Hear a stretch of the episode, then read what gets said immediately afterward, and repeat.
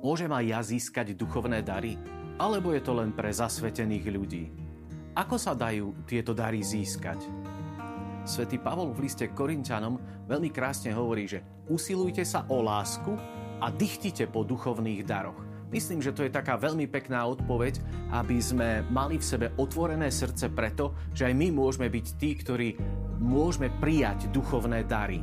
Svetý Cyril Jeruzalemský hovorí, všetci príjmajú jedného ducha, No skúsenosť sa líši podľa dispozícií. Čiže nie všetci sme otvorení pre a tie isté duchovné dary, ale každý máme takú svoju dispozíciu, čo môžeme prijať pre naše životy a pre naše srdcia. A on pokračuje a hovorí, že neexistuje žiaden pokus, aby sa obmedzili charizmy na biskupov, kňazov a diakonov. On hovorí, že toto nie je, že je to len pre nich a pokračuje a hovorí, že skúsenosť pustovníkov, pánien a čo je podstatnejšie, všetkých lajkov volá byť svetkami moci ducha v charizmách.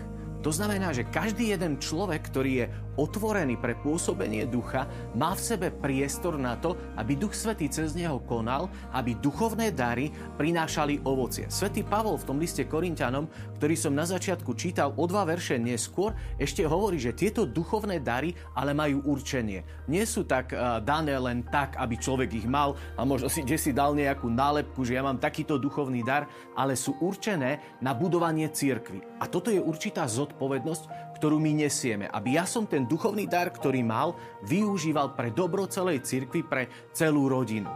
Papežský kazateľ, a teraz už kardinál Raniero Cantalamessa hovorí, duch Kristov, ktorý charakterizuje novú zmluvu, nie je v prvom rade vonkajším prejavom nejakej divotvornej a charizmatickej moci, ale je základom nového života. Ak duchovné dary v nás pôsobia, tak nás to premieňa do nového života. Dáva to ako keby takú chuť tomu, že nie som len jeden z miliardy ľudí, nie som len ten, ktorý je v nejakej šedej zóne, ale som ten, ktorého Duch Svety pozýva do spolupráce v cirkvi. A on hovorí, že cez tieto duchovné dary sa má obnoviť srdce nevesty a nielen jej výbava. Čiže my potrebujeme tú spoluprácu s Duchom Svetým ako keby tak urobiť, aby sme boli vnútorne premenení a to je niečo, čo je podľa mňa veľmi dôležité.